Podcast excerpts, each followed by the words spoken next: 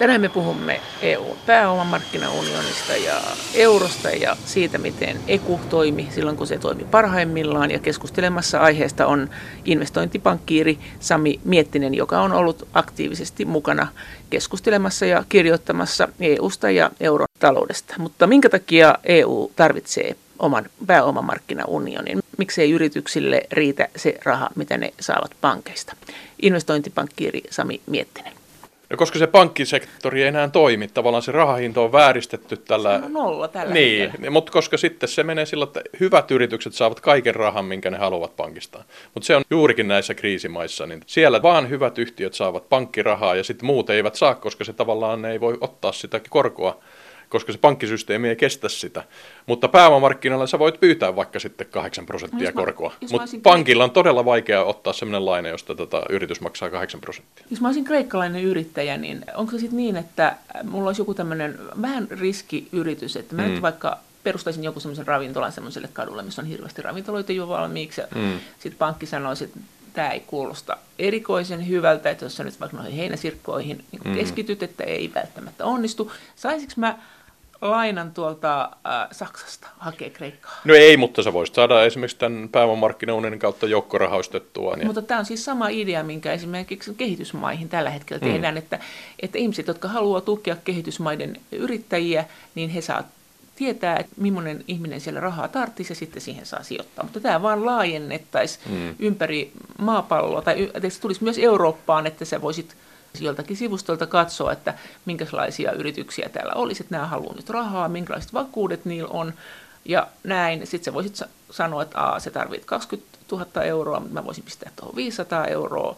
Mutta sehän on sitten ihan, ihan perusvertaislainen juttu. Miten sitä eroaa? No ei tietysti, te isot rahat on tietysti miljardia. Sitten kun puhutaan niin kymmenestä miljoonista, jotka on kuitenkin tämmöistä PK-yhtiöiden tota, niin kuin rahoitustarpeet, niin ne ei saa välttämättä sitä pankista, koska se on kyllä tai ei, eli lainapäätös Joo, on joo, ei, joo. koska se on niin vaikeaa sille pankille, että ne antaa mieluummin suuryrityksille se laina. Ja, ja Suomessa se ei niinkään ongelma, mutta nä, kyllä näissä deflaatiomaissa se on iso ongelma, niin kuin Etelä-Euroopan maissa. Mutta kun kuitenkin sanotaan, että tällä hetkellä raha on niin löysää, että se on tämmöisillä kummitusfirmoilla, jotka, mm. joiden olisi pitänyt kaatua aikaa sitten, ja, se, ja ne firmat niin kuin just ja just pyörittää sitä toimintaansa mm. sillä, mutta ne ei kasva ja ne ei pysty maksamaan velkojaan. Ja sanotaan, että tämä on ongelma, niin eikö tämä pääomamarkkinaunioni sitten niin kuin pahentaisi tätä ongelmaa? Ei, koska sä otat sille rahalle tätä riskiä vastaavan koron, eli tätä, ne on niin kuin sitten, ne korot ovat lähellä 10 prosenttia tai enemmän, ja, ja sitten tota, tuotot, että sitten tavallaan tiedostaen, että sitten jollain niin kuin merkittävällä prosentilla tämä epäonnistuu, etkä saa niin kuin, kun osa, oma, osan omistasi, jos mitään No, takaisin. mitä tämä tarkoittaa sitten, jos tämä pääomamarkkinaunioni, jota siis komissio nyt ajaa täysillä, ne on kaikenlaisia sivustoja, kun menee tuonne internetin maailmaan, katselee, että komissio siellä pitää kokouksia. Tarkoittaisiko tämä sitten sitä, että tämmöinen yritysten lainottaminen niin kuin pääosin, niin se siirtyisi kokonaan pois, tai hyvin suureksi osaksi pois pankeilta, ja se, se olisi kuten sitten Yhdysvalloissa, että, että ihmiset, tavalliset ihmiset rahoittaisivat sitä. Joo, tai ei niinkään, koska niitä rikkaita esimerkiksi Suomessa on niin häviävä vähän, niin ne olisi sitten lähinnä instituutioita, mutta tota, Siis eläkeyhtiöitä ja näin. Niin, näin. Ja sitten, tota, mutta kyllä ihmisetkin pääsivät sitten vaurastumaan tällä niin kuin monen prosentin tuotolla sen sijaan, että ne on sitten siellä, niin kuin usein sanotaan, että 80 miljardia siellä pankkitileillä tienaamassa ei mitään, niin ne voisi kaikki olla tienaamassa jonkinlaista riskituottoa. Ja esimerkiksi osakkeista on saanut Suomessa maailman parasta tuottoa, mutta me kuitenkin ollaan Euroopan köyhimpiä ihmisiä finanssivarallisuudella Siis verrattuna. kotimaisista osakkeista. on. Kotimaisista osakkeista, joo. Paljon on saanut tällä hetkellä. Tästä mä otin sen tuolta pörssin toimitusjohtajalta, se oli tuota, tota, 8,55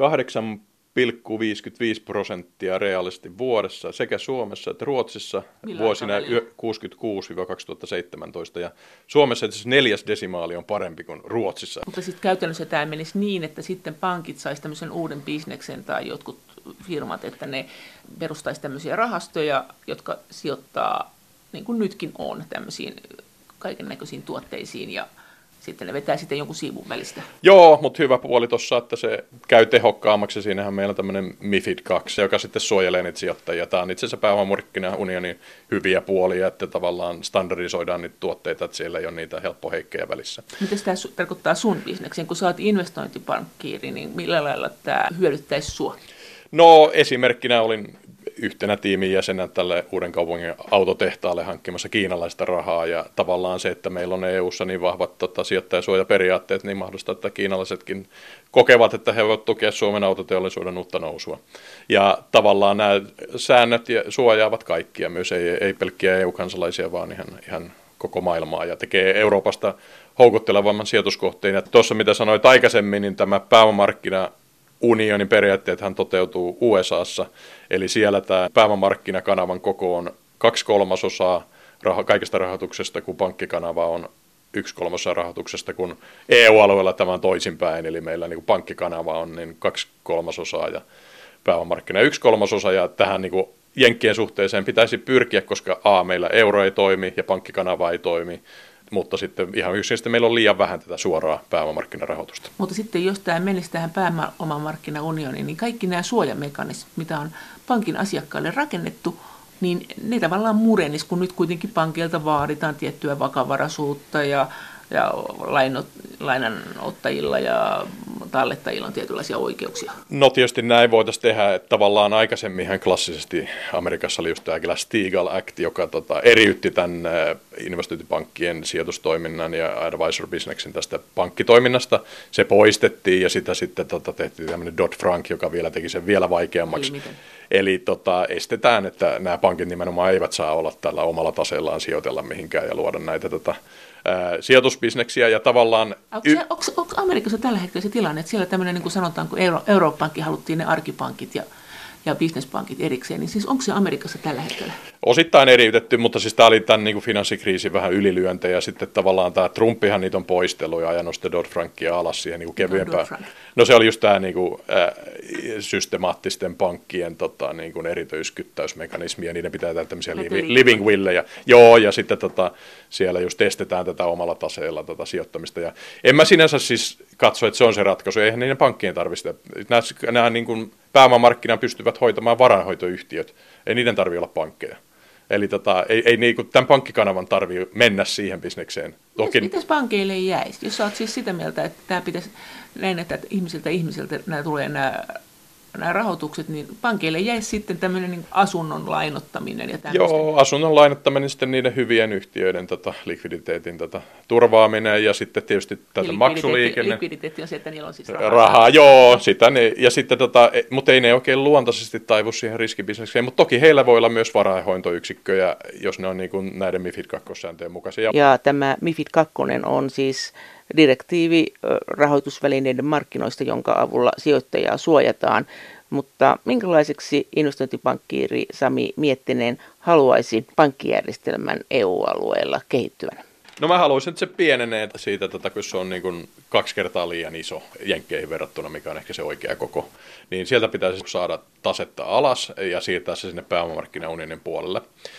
Se pitää pienentää, koska nyt meillä on liikaa ja liian huonoja pankkeja, ne on hirveän erilaatuisia ja varsinkin just euromaissa, jossa on taloudellisia ongelmia Etelä-Euroopassa ja muualla, niin siellä on esimerkiksi Italiassa on ihan liikaa ihan liian huonokuntoisia pankkeja ja ne pitää ajaa alas. Tarkoitatko se täällä nyt sitä, että se koko tavallaan se pankkiunioni ja keskinäiset vastuut ja nämä, niin niihin on pantu nyt liikaa paukkuja, on, on ajateltu, että no joo, me edetään sitten, kun Italian pankit tulee kuntoon ja näin. Mm. Että tämä pitäisi kerta kaikkiaan jakaa niin, että koko pankkisektori pienenisi jolloin riskit pienennisivät, ja sitten tulisi tämmöinen pääomamarkkinaunioni, jolla tämä varsinainen bisnespuoli rahoitettaisiin, ja äh, olisiko tästä nyt sitten se etu, että tämä jotenkin tämä pankkien ja valtioiden kohtalon yhteys jotenkin pienenisi, ja tämä mahdollisuus tämmöiseen kaaukseen myös pienenisi, kun ne yritysten riskit olisi hyvin suureksi osaksi yksityisellä puolella, että yksityiset sijoittajat olisi antanut ne, niin silloinhan se on helppo, niin kuin, että no ei nyt sitten saanut mitään tämmöistä, se on tämä sijoittaminen, hmm. siitä ei tarvitsisi valtion hirveästi välittää, että sitten enää jäisi pankkien huoleksi asuntokuplat ja sitten sitä kautta tietenkin valtiokin olisi niistä huolestunut, koska valtiot nyt ei tietenkään halua, että tavallisten ihmisten asiat menee sekaisin. Tämäkö on tämä rakenne, mitä sä ajattelet? Joo, aika hyvin, että tosiaan jo se makrovakausnakki varmaan olisi vähän laajempi kuin vain asuntolainat, mutta tota, sitten tietysti ihan, että se talouden niin kuin kasvun mahdollistaminen, että tehdään niitä rakennemuutoksia, jotka niin kuin tukevat kasvua ja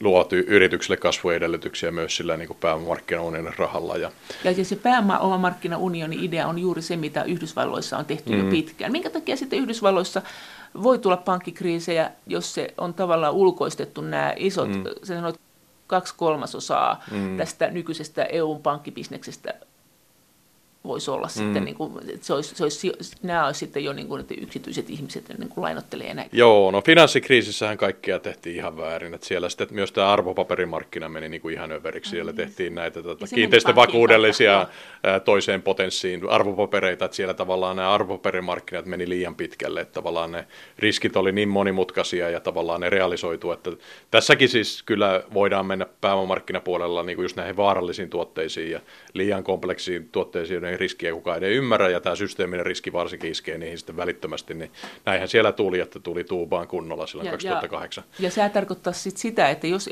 EUlle tulisi pääomamarkkinaunionit, mm. joka tarkoittaa sitä, että me voidaan rahoittaa jotain kiinalaista yritystä EUsta, ja kiinalaiset voi rahoittaa EU-laista yritystä, ja me suomalaiset voidaan rahoittaa espanjalaista yritystä, mm. ja, ja tämmöisiä mahdollisuuksia on, niin tarkoitat se sitä, että yksityinen ihminen pystyisi täällä pelaamaan, että, että olenkin nyt juuri saanut 10 000 euroa, kun myin sisarusten kanssa vanhan kesämökkiin, mm. niin se pystyisi menemään tekemään tämän. Joo, ja se on just tämä MIFID 2, sitä antaa sille vähän tukea, että ne ei niinku ole ihan ris- tai ne on niinku hyvistä raaka-aineista tehty ne sijoitukset. Että toki en suosittele sellaista, että kauheasti nyt lähtee Espanjan tota, yrityskenttää skännäilee 10 tonnin sijoista vuoteen. Että siinähän kannattaa tämmöistä rahastomuotoista sijoitusta käyttää, joka sitten joku mm. ammattilainen sijoittaa. Ja se on itse asiassa niille pankkien niin kuin, kalliille työntekijälle yksi niin kuin tulevaisuus, että ne sitten tekee tämmöistä niin kuin rahastotoimintaa. Eli sieltä alkaisi uusi bisnes, että sitten mm. syntyisi tämmöinen rahastojen taisto ja, mm. ja sitten ehkä nämä rahastojen suuret, kun usein kun rahastojen kautta sijoittaa, niin aika monen siivu menee sille rahastonhoitajalle mm. siitä. Joo, mutta ne on sitten pienentynyt, esimerkiksi just näissä indeksirahastoissa ne palkkiot on 0,2 prosenttia alkaa olla vaan, ja kun taas sitten tämmöisessä vanhassa rahastossa saattaa olla ihan prosentteja ne hallinnointipalkkiot, että kyllähän tämä niin pääomamarkkina tehostuu ja tavallaan siinä sen ihmistyö työvoiman sa- saama korvaus pienenee ikävä kyllä näin niin kuin pankkiirina, mutta tota, näin se vaan on ja se siitä sitten tämä sijoittaja hyötyy. EUssa on sitten Luxemburgin mies Juncker ja miehemme Brysselissä Katainen ovat tässä puuhamiehinä tässä pääomamarkkinaunionissa ja Katainen esimerkiksi ajaa tämmöisten miljardiluokan niin kuin rahastojen rahastoa, jossa EU laittaisi osan rahasta ylikansallisesti paikallisiin rahastoihin, jotka sitten sijoittavat vaikka Suomessa sitten niin ammattilaisten voimisen rahaa. Ja tämä on mun ihan mukava piriste tässä, että tätä, tämä niin tukee tämän pääomamarkkinan ylikansallista kehittymistä. Siis uskotko että tämä pääomamarkkinaunioni, nämä systeemit, niin kuin, tämä tulee?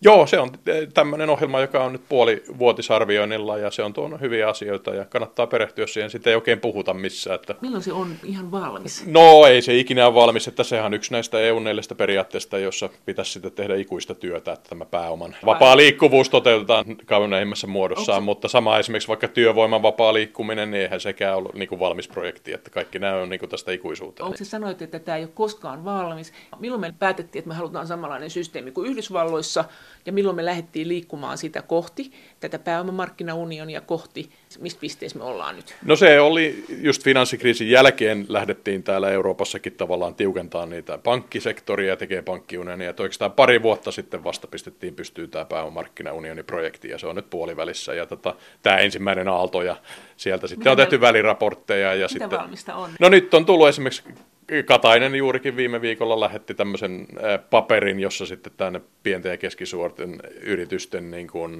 rahoituskanavaa vahvistetaan ja sitten suojaa poikkeuksien vä- välinetään se... heille ja, ja luodaan tämmöinen growth market. Onko se siis tämmöinen markkinapaikka, että sinne voi Joo. mennä sijoittajat ja sitten ne, jotka haluaa rahaa?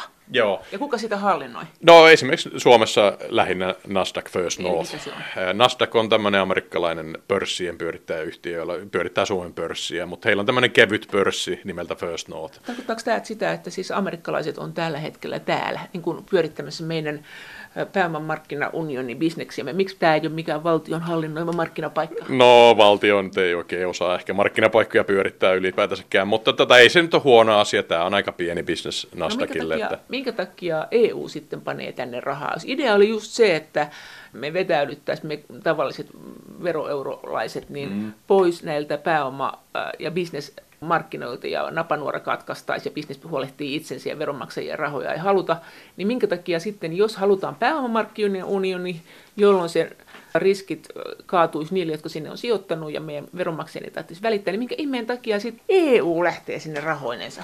Minkä takia siellä on sitten Kataisen rahathan on EUn budjetin rahat? Joo, jo on ihan oikea pointti näin, että se ylikansallinen byrokraattiraha ei ole niin hyvää rahaa, mutta se on tämmöinen niin kuin siemenraha sille kansainvälistymiselle, että se niin kuin tuo rohkeutta vaikka niille sitten, vaikka saksalaisille sijoittaa Suomeen, Onks, kun siellä on EUkin mukana näissä Onko se lähtenyt nyt kasvuun? Et sen jälkeen, kun pääomamarkkinaunioni ruvettiin kehittämään, niin paljonko siitä on nyt sitten lähtenyt tästä kun sä sanoit, että rahoituksesta menee kaksi kolmasosaa pankkien kautta näille mm. yrityksille, niin paljonko totta se on nyt sitten sen jälkeen kehittynyt? No Suomessa esimerkiksi itse toimin tämmöisen Nordic Trustin toimitusjohtajana viisi vuotta, niin siinä yhteydessä tota, oli valtiovarainministeriön työryhmässä yli kaksi vuotta niin tota, tuomassa tämmöistä lakia, joka kasvatti sen kanavan sillä, että tämmöisen edustuksellisen bondibisneksin koko on nyt kolme miljardia, kun se oli aikaisemmin nolla.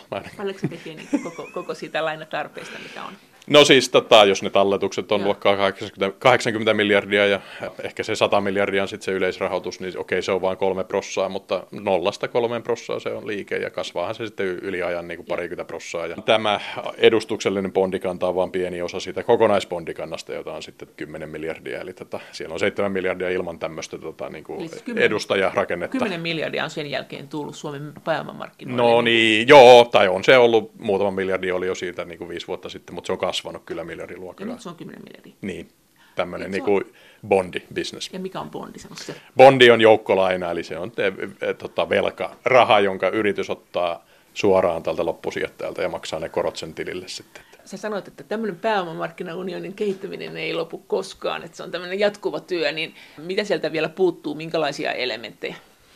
No sieltä puuttuisi tämä ylikansallinen luentovuus, että ei ne ruotsalaiset nyt vielä niin kuin laita sitten Suomeen, kun ne ei oikein luota välttämättä systeemiä, niillä on vähän eri rahakin ja muu homma, niin tota, pitäisi tämä saada tämä... Tota, niin, ja sitten siellä on verokitkaa, että esimerkiksi tässä mulle nyt valistettiin, että tämä niin Kataisen Fund of Funds ei saa sijoittaa Suomeen, koska Suomessa on kaksinkertaisen verotuksen rakenne Fund of Fundsille, eli tälle niin rahastojen rahastolle, ja tämä on paikallinen niin vero sekoilu, joka pitäisi vain poistaa, siis että se EU, saadaan EU-rahaa. Siis meillä on kaksinkertainen verotus, että me verotetaan siis sekä täällä, että sitten kuka sitä verottaa sitten? Joo, ne ulkomaiset sijoittajat joutuu niinku uudestaan verolle siitä tota, rahastorakenteessa, eli tota se, ja kun muualla EU-maissa tätä ei ole. Mutta tavallinen kansalainen, jos se nyt innostuu tästä pääomamarkkinaunionista, että rupeankin tässä nyt sijoittelemaan, hän joutuu kuitenkin nyt sen asian kanssa elämään, että kaikki voi mennä nollille, mm. ihan niin kuin normaalissakin osakesijoituksessa. Näin se on, ja tietysti tämä voi olla juuri se vuosi, että kun laitatte osakkeisiin, ne rommaa alaspäin, mutta tota, eli nimenomaan tämä on se pääomarkkinaunioni, että kukaan ei pidä sua niin kuin trampoliinilla ilmassa, että vaan se on sun omaa riskiä ja kavea temptore, eli ostaja varokoon.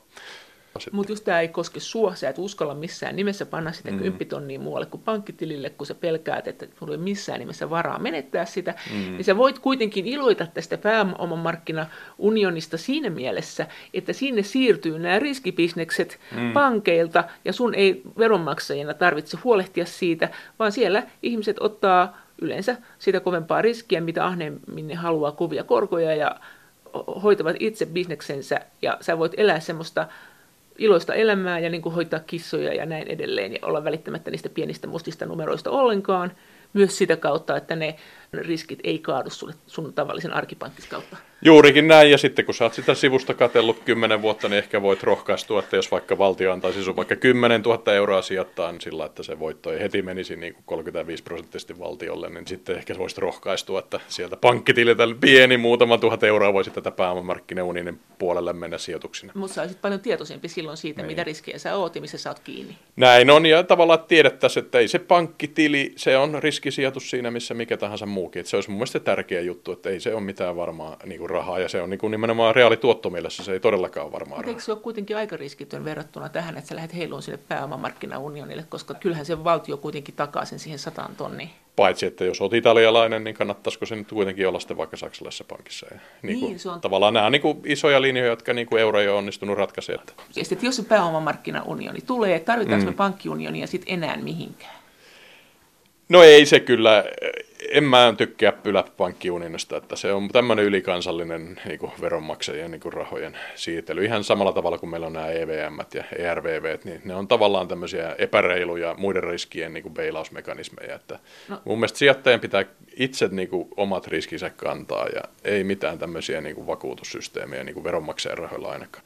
Investointipankkiiri Sami Miettinen, sä oot sanonut myös, että eurosta nykymuodossaan kannattaisi luopua. Et, tai siis, että sä oot itse asiassa sanonut näin, että et, et niinkään niin, että jonkun maan pitäisi irtautua eurosta, mistä me puhuttiin viime viikolla tässä ohjelmassa, että, että tämmöinen mahdollisuus ja tämmöinen mekanismi pitäisi luoda. Sä oot puhunut enemmän siitä, että, että itse asiassa kaikkien maiden pitäisi luopua eurosta, että koko euro pitäisi lopettaa. Oletko sitä mieltä, että jos eurosta pääsisi eroon, niin sinne ei jäisi ketään?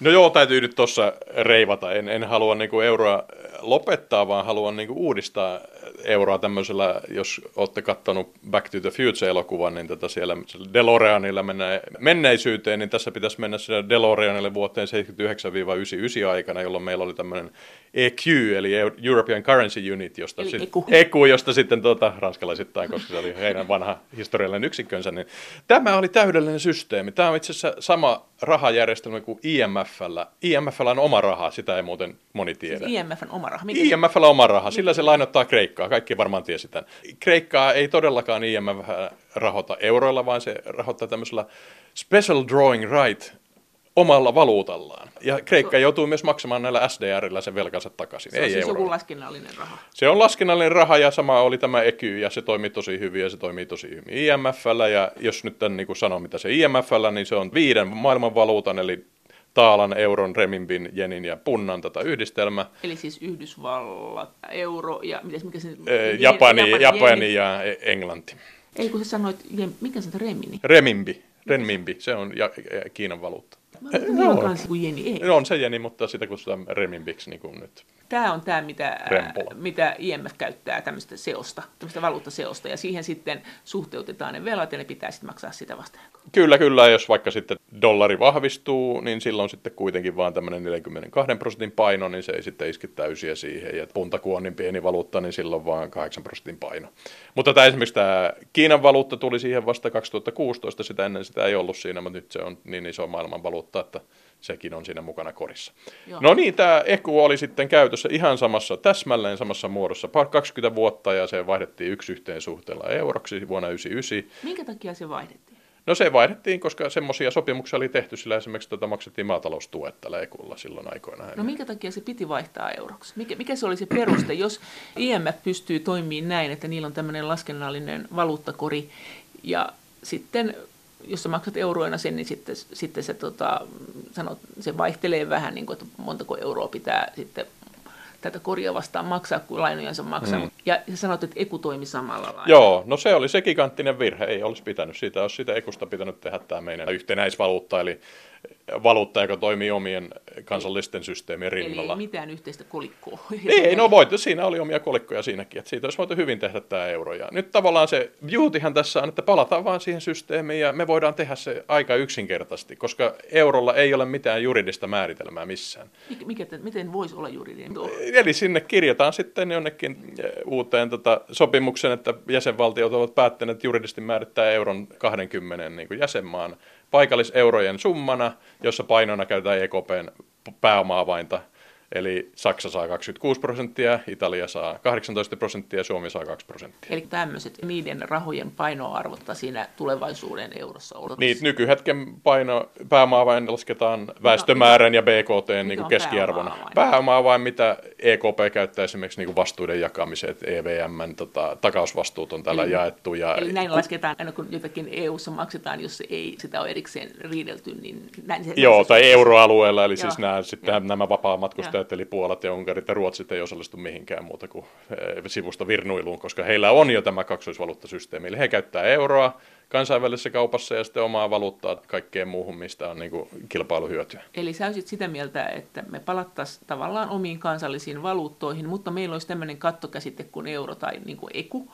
ja se olisi tämmöinen valuuttakori ja sitten tämmöinen keskinäinen kauppa, jos me ei haluttaisi mm. sitoa sitä kauppaa puntaan tai dollariin tai johonkin tai Saksan markkaan, niin tätä pyrittäisiin käyttämään ja sitä käytettäisiin varmaan sit myös näissä EU-maksatuksissa, koska se olisi aika reilu peli, että nämä budjetit ja maataloustuet ja rakennerahat maksettaisiin sillä laskennallisella rahalla. Joo, ja nimenomaan sitten tämä systeemin hienous, että itse asiassa kaikki, joka ikinen euro maailmassa, joka ikinen eurosopimus sun palkkasi ylestä, niin tätä maksettaisiin näissä ekuilla, ellei toisin sovita, ja ja sitten tietysti ehkä kannattaisi jossain vaiheessa sopia, mutta siis kaikki nykyssä olevat kontraktit maksettaisiin tällä korieuromäärätelmällä. Eli muutettaisiin vain euron juridista määritelmää.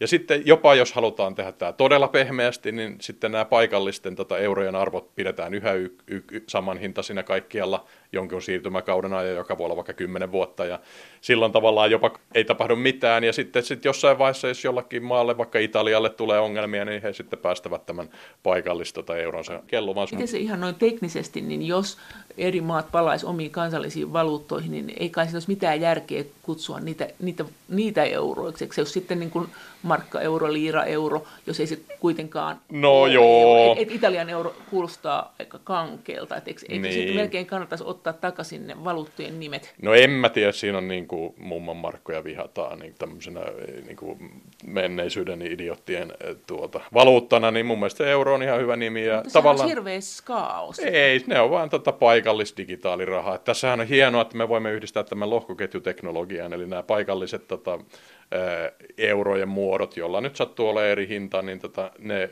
hoidetaan tämmöisellä paremmalla teknologialla kuin lohkoketjuteknologialla. Sinä ehkä, mutta jos me tavalliset ihmiset mennään nyt suomalaisine euroinemme vaikka käymään Ranskassa, niin silloinhan me ollaan aika sekaisin, että tässä on nyt meillä tämä Suomen euro, tuossa on tuo Ranskan euro, niin kyllähän se teknisesti kannattaa sitten tehdä niin, että tämä olisi vaikka euromarkka ja frangi euro se on PR-mielessä itsemurha. Kuka ei, ei halua niitä takaisin, en mä ainakaan halua. tulee kaos. Se on ihan sama kuin Jenin kanssa, että koko ajan kysellään toisiltamme, että puhutko nyt niin kuin Japanin jenistä vai Kiinan jenistä? No joo, mutta tavallaan kun eihän kukaan niitä lappuja enää esimerkiksi Ruotsissa käytä kuin seteleitä, niin siis kaikkihan nämä menee elektronisesti. Sulla on joku kortti, joka on siinä johonkin pankkiin kiinni, jossa pankilla on oma hinta ja sä voit kutsua sitä niin kuin sitten tota, suomalaisen pankin niin kuin velan hinnaksi tai sitten suomalaisiksi euroksi tai jos sä nyt haluat niin markaksi, mutta ei sillä mun mielestä ole niin väliä, miksi sitä kutsut, että se on vaan hajautettu systeemi, jossa sulla on maakohtaisilla pankkijärjestelmä on eri hinta. Kyllä, mutta sä ottaisit Suomeen ja joka puolelle euroa, jos EUta, jos sä voisit, niin tämän niin. Ruotsin mallin, että heillä Ruotsin on niin oma kruunu, jota he tosin kutsuu kruunuksi, niin. ja, ja, ja, ja sitten euro elää omaa euroelämää, ja kun he tekee kauppaa mm. EUn kanssa, niin he ne tuota, sitoo usein sen tietenkin euroon, mm. vai eikö näin tee? Joo, eli yritykset yleensä laskuttaa sillä kovalla rahalla eli eurolla ja maksaa kulunsa tota, sillä pehmeällä rahalla eli kruunulla, ja tämähän on tämmöinen niin kuin hyvä systeemi, joka tota, luo kasvua ja tuota, sitten tätä vaurastumista. Ja... Miten ne voi maksaa siis kruunulla, jos ne Ost, ot, no palkat on, Ai, niin, joo, joo, palkat maksetaan kruunuissa, eli siis sehän tässä itse asiassa niin kuin tärkein pointti, että niin kuin tämä verotusvaluutan määrittely muutetaan, että niin kuin sallitaan muutkin veronmaksuvaluutat kuin euro. Ja sitten sulla niin kuin luontaisesti syntyy se paikallinen niin kuin valuutta. Se ei sen tarvitse sen kummempaa olla. Sun mallis olisi se, että tämä euro pitäisi hajottaa kansallisiin valuuttoihin, että meillä olisi tämmöinen euro, jos olisi, joka olisi tämmöinen niin sanottu eurokori, että se olisi kuin vanha eku, että se kelluisi kyllä, mutta siinä olisi näiden euromaiden tota, valuutat tietyllä suhteella suhteessa niiden talouteen laskettuna, ja se kelluisi siinä sitten suhteessa jeniin ja dollariin ja näin. Ja sitten eri maiden kansalliset valuutat, kuten markka aikoinaan ekuun, niin kelluisi kanssa. Mm. Ja, ja, ja, ja, siinä olisi se etu, että meillä olisi tämmöinen euroalueella tämmöinen yhtenäinen käsite kuin euro, mm. ja sillä me maksettaisiin tämmöiset niin kuin yhteiset maksatukset, ja sillä me ehkä käytäisiin kauppaakin. Mm. Mutta nämä kansalliset valuutat, ne devalvoituisi ja, reva, ja, reva, ja, ja revalvoituisi, eli siis niiden arvo nousisi tai laskisi suhteessa siihen Näin. euroon sen mukaan, miten talous menee, siis luontaisesti. Ja se etu olisi silloin se, että kun puhutaan siitä, että että tämä euro ei ole optimaalinen valuutta, vaan on erilaisia tarpeita. Mm. Niin esimerkiksi jossakin maassa, jossa menee huonosti, niin se rahan arvo laskisi ja silloin vienti, vienti lisääntyisi ja tuonti vähenisi ja sitten se ehkä pääsisi siitä jaloilleen. Mutta en edelleenkään kyllä ymmärrä, miksei niillä rahoilla voisi olla niitä vanhoja nimiä, koska se olisi helpompaa, mutta jos se, on... Huono PR. niin, Joo, tai sitten jos sä oot vähän nössö, niin oot niinku Tanska, että sä sidot sen siihen niinku korieuroa sen paikallisen valuutan, että tota, mikä mun mielestä on huono ratkaisu. Mutta tästähän voi katsoa, että jopa nämä niinku Unkarit ja Puolat, niinku jos lainetaan, niin niillähän menee paljon kovemmin kuin niinku verokkimailla eurossa, vaikka niillä on hirveät diktaattorit niinku vallassa. Mutta euroon. Eikä halua. Siis viimeinen asia, mitä ihmiset haluaa näissä ei-euroa käyttävissä maissa on niinku euro. Paitsi se Tanska, joka on vähän hassu. Mutta sielläkin oikeastaan vaan ne vi- viranomaiset haluaisivat. Onhan nyt liittynyt euroon tässä viime aikoina. No nämä pikkubaltian maat, mutta, mutta siinähän muuten tapahtuu pelin paikka, kun Brexit tapahtuu. Eli tämä heidän niin kuin, pikkumaiden Puolan ja Ruotsin suuri suojelija Britannia, joka niin kuin sanoi, että tänne ei mitään eurovenkuloita tuoda meille, niin on, se on saanut ne samat edut näille muille maille. Mutta nythän meillä, kun tulee Brexit, niin nämä pikkumaat jää erittäin poliittisesti heikkoon asemaan. Eli kyllähän meillä voi olla sitten syntyä sellainen tilanne, että Saksa ja Ranska sanoo, että nämä poikkeusmaat, jotka ei käytä euroa, niin loppuu tämä pelleily, että te maksatte kaikki kohesiot, maksut ja niin kuin EVM tuutte mukaan, halusitte tai ei. Jos ette halua, niin lähdette EUsta pihalle. Eli tämä saattaa hyvinkin muuttua tämä tilanne semmoiseksi, että mikä ei ole mun mielestä tervettä. Eli tota Brexitin jälkeen nämä niin kuin, tota, omaa valuuttaa käyttävät terveet maat, jotka käyttää kaksoisvaluuttaa siis euroa no. ja omaa valuuttaansa, pakotetaan tähän monoliittisysteemiin vaan, koska se on poliittisesti mielenkiintoista. Ja se on sitten mahdollista, kun Britannia ei Joo, joo, koska mitä se Ruotsi voi tehdä? Eihän se EUsta ikinä tule poistumaan ja se on ihan itsemurha. Investointipankkiiri Sami Miettinen, mikä oli tämä euroon liittymisen idea? Sä joskus sanoit näin, tapasimme, että puhuttiin niin kuin markan kriisistä, niin se mm. ei ole mikään markan kriisi, että se oli euroon liittymisen kriisi. Joo, siis tämä suuria tragedioita tässä niin kuin vaihtoehtoista historian kirjoittamisesta, että vuoden 90 kaksi lamaa kutsutaan markan kriisiksi, vaikka se oli tämmöisen niin kuin kollektiivisen kiinnitetyn valuuttakurssijärjestelmän kriisi, jossa kaikki Euroopan maat sitoivat valuuttansa tähän niin kuin ekuun, jota mä tietysti kehuin tässä, mutta silloin se ekun hinta oli liian iso. Ja se nimenomaan sitä kytköstä ei ole saanut tehdä niin kuin kiinteällä suhteella. Niin se oli siis sillä, että ne ei kellonut ne, ne valuutat suhteessa siihen, mikä olisi ollut mm. niille edullinen, vaan silloin se sidottiin siihen ekuun, että nyt se sidotaan siihen niin. ja sitten pysytään. Ja tämän vuoksi mä just en halua tässä uudessa ekussa, eli euron määrittelyssä käytettäisiin kiinteitä hintoja vaan, koska siitä nyt opittiin se, että se ei ole hyvä ede, vaan antaa niin kuin markkinahinnan muodostua niin kuin jokaisen valuuta parin välillä erikseen. Ja, mutta siis mun pointti siitä, että tämä muistetaan ihan väärin, ei täällä ole mikään markan tai kruunun tai punnan kriisi. Tämä oli niin kuin kiinteiden valuuttajärjestelmien kriisi. Suomessa se sen, että meille tuli niin kuin älytön työttömyys, hirveä deflaatio, muuten niin näyttää ihan niin kuin Kreikalta. Työttömyys meni ihan Joo. sfääreihin ja, ja tota, kilpailukyky meni. Ja sitten, mutta sitten kun Suomi muutaman kuukauden ennen muita maita eros, niin meillä lähti talous muita ennen nousuun, ja esimerkiksi Ruotsi kärsi siinä tästä eh, valuuttakytkennästä. Tota. Meillä oli itse asiassa taloudemme hienointa, hienointa aikaa oli välillä 93-96, kun meillä oli vapaasti kellova markka. Silloin talous kasvoi erittäin nopeasti, ja tuota, tilanne palan, palasi tota, tämän niin kuin kiinteän valuuttakytköksen jälkeisen niin kuin, kriisin jälkeen todella nopeasti. Mikä se oli se vaihe, kun äh, nämä eri valuutat 90-luvun alussa – sidottiin ekuun. Miksi se tehtiin? Mikä, mm. mikä se oli se virallinen oppi? No silloin se oli kyllä niin kuin todella tyy... Mutta silloin Kuka oli primitiivi. No silloin oli tämmöisiä viisaita miehiä mukamassa, okay. jotka, no vaikka niin kuin saksalaiset eh, keskuspankkiirit, jotka oli sitä mieltä, että se on ikävää, jos eh, hin, meillä on eri hintaisia niin kuin valuuttoja. Mutta se oli silloin oltiin primitiivistä ajattelua, ei, ei ymmärretty, eku... miten talousjärjestelmät ei, toimii. Eli... Ne ky, ky, kytkökset olivat kiinteitä, eli tavallaan Suomen markalla oli kiinteä hinta suhteessa tota, ekuun, ja sitten koska ekulla oli kiinteä suunta, hinta Saksan markkaan, joka vahvistui, koska Saksa nosti korkoja hirveästi, niin kaikkien muiden piti nostaa korkoja ja kaikkien muiden valuutta vahvistui ja tämä tuhosi kaikki kansantaloudet.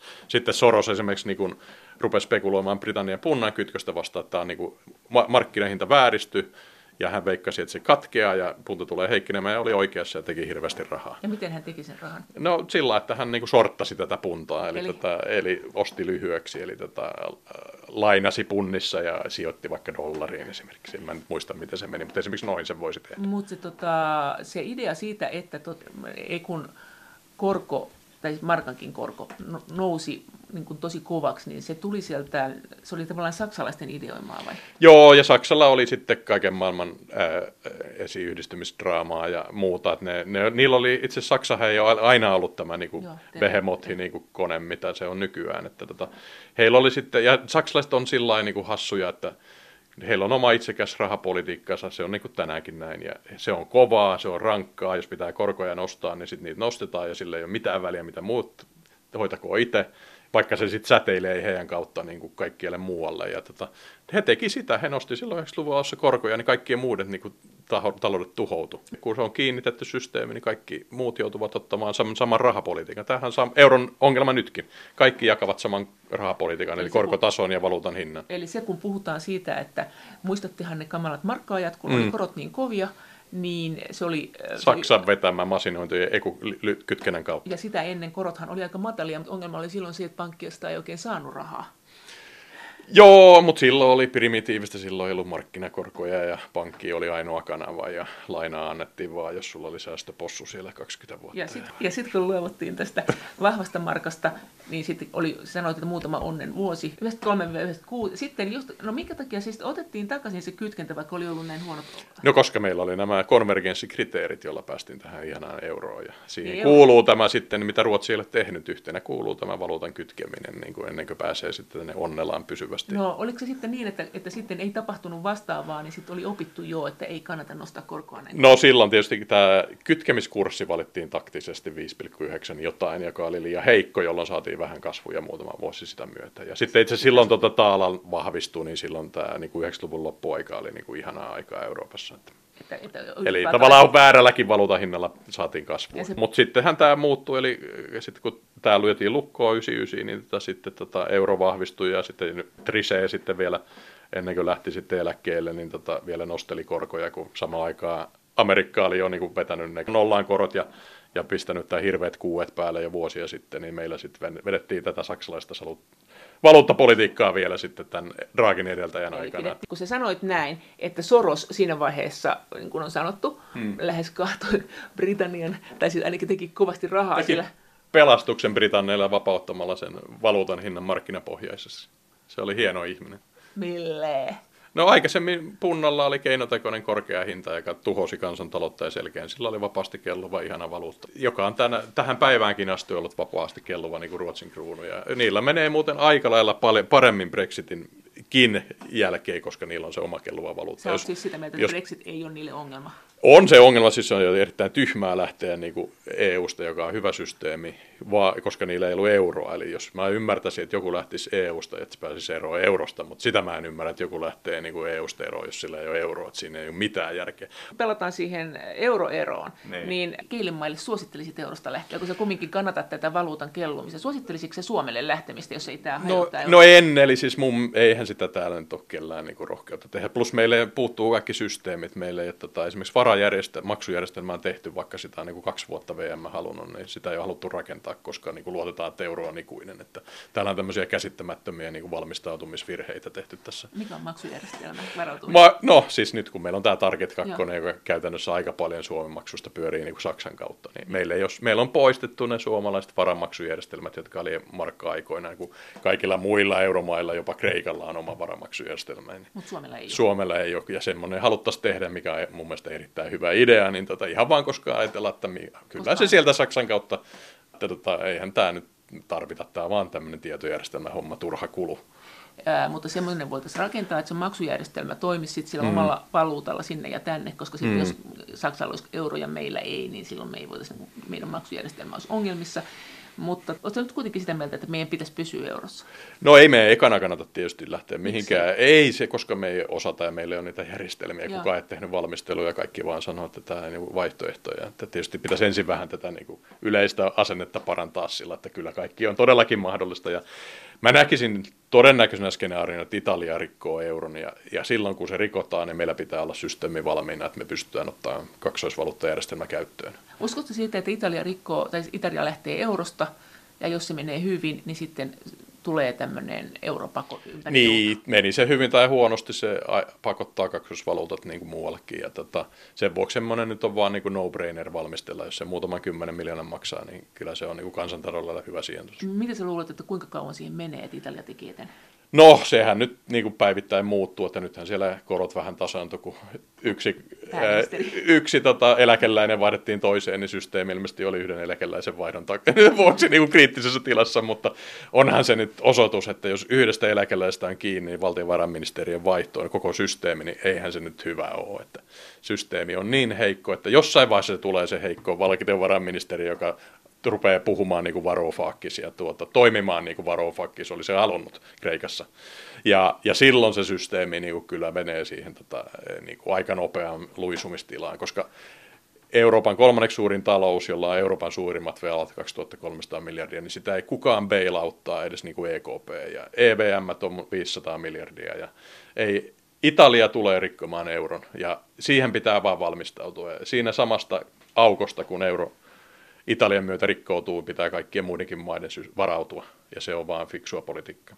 Investointipankkiiri Sami Miettinen, jos ajatellaan, että äh, tosiaan näitä valuuttoja vastaan voi hyökätä, jos ne irtoo eurosta, jos ne kaikki irtoisi yhtä aikaa ja mm. se kelluisi se euro ja sitten ne Joo. kelluisi ne valuutat, niin minkälaisia mahdollisuuksia tässä olisi siitä, että joku, joka haluaa tehdä voittoa tällä mm. asialla, niin vetäisi sitä välistä, että minkälainen riski se on valtioille? No sehän tässä on niin kauneus tässä systeemistä, koska kaikki nykys, nykyiset sopimukset, velat ja saatavat on näitä korieuroja aluksi ja sitten vasta ruvetaan tuomaan näitä rinnakkaisvaluuttasopimuksia niin. myöhemmin, niin kukaan ei oikein pääse vetämään välistä. Eli kun taas jos yksittäinen maa lähtee eurosta, niin siinä on niin paljon tämmöisiä epäjatkuvuuksia, että jos saat vaikka Belgia, joka eroaa, niin se kannattaa siitä Saksan pankkiin tota ehkä talletukset ja pitää velat siellä Belgiassa Joo. ehkä, jos Joo. Belgia olisi heikko valuutta, mitä se ei ehkä ole, mutta jossain Kreikassa varsinkin näin. Mutta tota, tässä korieuromallissa, kun mä oon sitä tämmöiseen Wolfsonin talouskilpailuun muuten 2011 sen jo alun perin kirjoittelin, niin mä oon näitä miettinyt jo aika hyvin, että, tota, että nämä, niin kuin, mun mielestä nämä suurimmat riskit voidaan sitten poistaa. No mitä ne siellä Wolfsonin talouskilpailussa sanoi sulle? No siellä mä liittoudun tämmöisen jo, äh, Jens Nordvikin kanssa, mikä oli Nomuran pääekonomisti. Ja hän, mikä on Nomura? Nomura on iso japanilainen pankki. Ja, No hän siellä sitten valittiin viisi tota finalistia ja hänen mallinsa, joka oli sama osittain kuin minun malli, pääsi sinne viiden finalistin joukkoon, mutta sitten tota, minä tipuin jo ajat sitten tuota siinä niin kuin sitten tota, Tämä Nordvikin paperissa muuten myös selitellään tätä. Ja tota, itse asiassa silloin se Wolfsonin kilpailun, jossa haettiin niin kuin hallittua ratkaisua eurolle niin, purkamiselle. Se oli jo. Joo. Niin, niin se voitti semmoinen ihan tyhmä malli, joka oli semmoinen, että yksittäinen maa vaan lähtee. Ja redemonoi kaikki rahansa niin kuin omaan paikallisvaluuttaan. Se oli tämmöinen niin oli, tosi simppeli. Se niin, oli ihan karkea. Joo, tosi karkea tämmöinen keep it simple no, malli. Mitä, mä olin ihan pettynyt.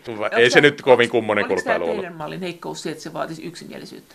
Joo, on se ilman muuta. Että. Ai, voisiko sen ajatella niin, että osa lähtee? Ei voi lähteä, koska sitten ne ei mm. muodosta sellaista ei. euroa, joka Joo. olisi se korieuro. Joo, siis siinä mä itse kirjoittelin jo silloin, että tavallaan nämä niin kuin yksittäiset erot johtavat tämmöiseen hallitsemattomaan ketjuun, jossa niin kuin kaikki lähtee jollain todennäköisyydellä ehkä jää just se niin kuin Benelux tota, Korea jäljelle niin kuin raunioille, mutta tota, joko kaikki lähtee samaan aikaan hallitusti tai sitten tota, yksi lähtee tosi repien. Kun ne, kun ne julisti sen kilpailun, että kuinka eurosta pääsee eroon, niin se mm. malli voitti, että sitten vaan lähdetään ja katsotaan, mitä tapahtuu. Se, oli aika, se on totta, mitä sä sanoit, se oli tosi brutaali, että sen ei varsinaisesti niin ekonomisten taitoja vaatinut. Joo, siinä vaan sanottiin, että kaikki vaan väitetään, että kaikki vanhat eurovastuut onkin nyt drakmoja ja heippa. Ja nyt mentiin.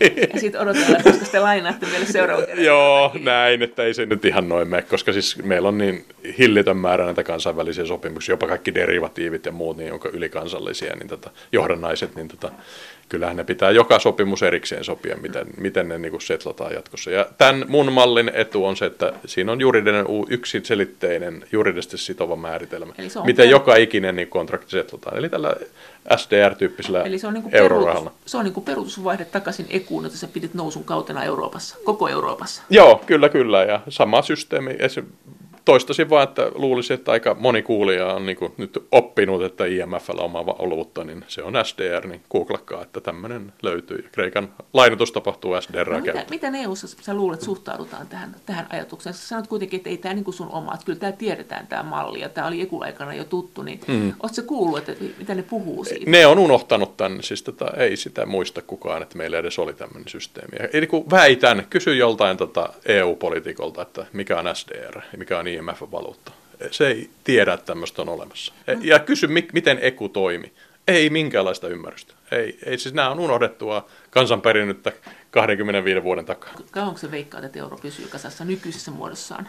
No siis tämä Italia on siinä mielessä tämmöinen niin kuin kaunis ongelma, että se on niin iso, että sitä ei kukaan pysty pitämään tässä eurokarsinassa. Ja sitten se tavallaan se velkakasvu ura on semmoinen, että mun mielestä sitä enää saa takaisin pulloon. Niin tota, kyllä mä luulen, että tuossa viiden vuoden päästä alkaa kellot soida. Ja tota... No paljon sä arvelet, että euromaan talous lähtisi kasvuun, jos ne pystyisi pitämään omia valuutoita? No se niin kuin riippuu siis tällä korieuron mallilla, niin tota, me tässä euron tulevaisuudessa joskus laskettiin toisenlainen todellisuuden tila, että euromaat olisivat noin niin kuin luokkaa puoli prosenttia menettäneet tätä kasvua joka vuosi. Niin tässä euron takia. Euron takia, ja tota, se nyt oli vaan tämmöinen heitto.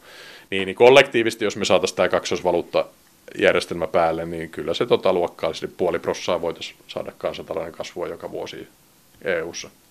Näin sanoi investointipankkiiri Sami Miettinen. Kiitos teille viesteistä ja kommenteista ja lisää viestejä ja kommentteja voi lähettää sähköpostiosoitteeseen maija.elonheimo.yle.fi ja sen lisäksi me voimme keskustella näistä asioista yhdessä Twitterissä.